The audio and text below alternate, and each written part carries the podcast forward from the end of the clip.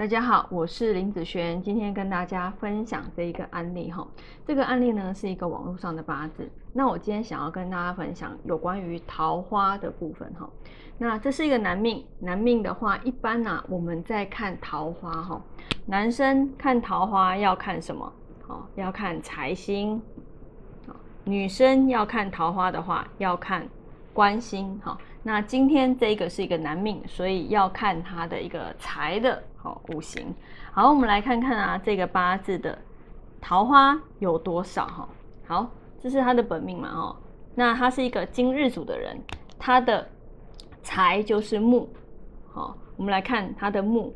好，以天干来讲，这边一个乙木，地支有三个木，所以总共呢，他的八字有四个木哈，所以也算是他的桃花哦，非常的旺哦。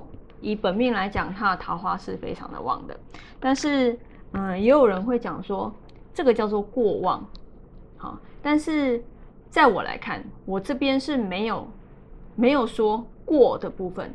譬如说，如果今天他的后面的运程大运走了一个卯木，啊，寅木或是卯木，对一般来看，他会本来就多了，你又多送给他，对他来讲又更过了。那会更不好。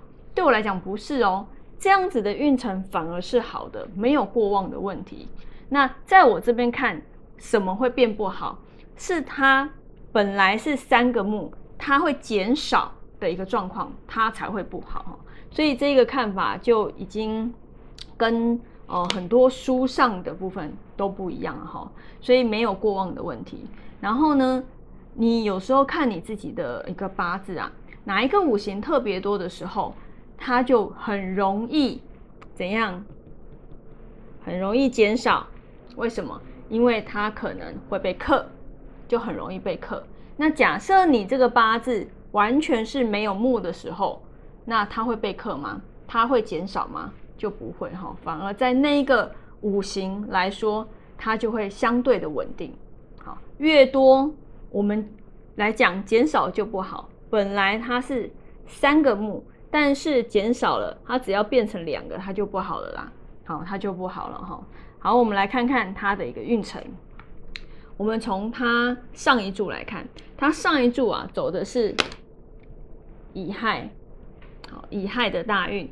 那这个乙亥呢，以天干的部分哈多了一个乙木，土，好。木克土的一个状况，但是没有这样子的一个现象哦，好，所以其实这些五行都是在的哈。那以地支来看呢？地支来看，这边是不是有一个寅亥合？好，好，这边有一个寅亥合，对不对？然后呢，剩下木克土的一个部分，所以以这个八字到了这个运程。他的木运已经由三变二了，那这样子，他在财这方面桃花的部分呢？好，桃花的部分，好，它就不会好了啦。好，那我们再来看他现在走的一个大运，他现在走是走什么？甲戌。好，甲戌大运的时候呢，好，以天干来讲，有一个甲己合。然后土和木哈都在的一个部分。那以地支来说呢？地支来说有一个好卯戌合，对不对？好，然后木克土的一个现象。